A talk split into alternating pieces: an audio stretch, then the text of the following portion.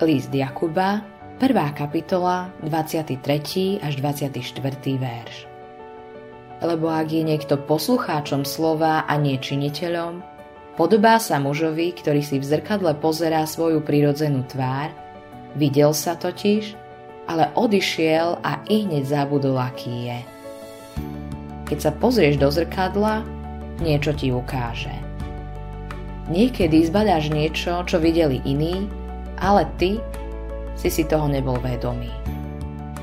Napríklad ti možno spier vysí vlákno síra z omelety, ktorú si mal ráno. Nie je divu, že sa na teba všetci usmievali a odvracali pohľad.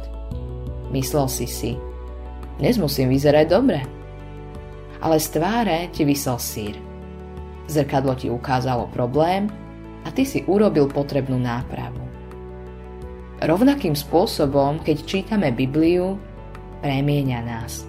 Žalmista Dávid napísal Zákon hospodinov je dokonalý, občerstvuje dušu. Svedectvo hospodinovo je hodnoverné, múdrym robí prostého. 19. žalm, 8. verš.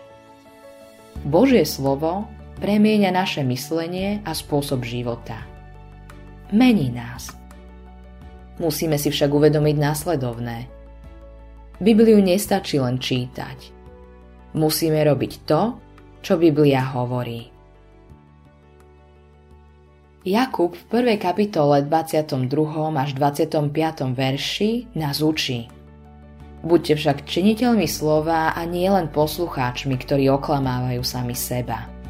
Lebo ak je niekto poslucháčom slova a nie činiteľom, Podobá sa mužovi, ktorý si v zrkadle pozerá svoju prirodzenú tvár, videl sa totiž, ale odišiel a i hneď zabudol, aký je.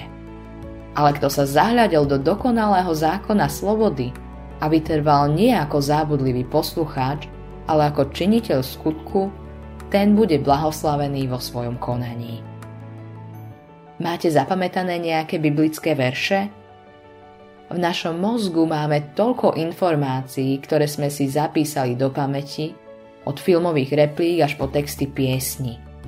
Ale tieto veci nás nemôžu podržať, keď čelíme životným protivenstvám. Určite si však môžeme v mysli vytvoriť priestor pre Božie slovo. Biblia je Božie slovo pre nás a my by sme ho mali počúvať a vážiť si ho. Autorom tohto zamyslenia je Greg Laurie.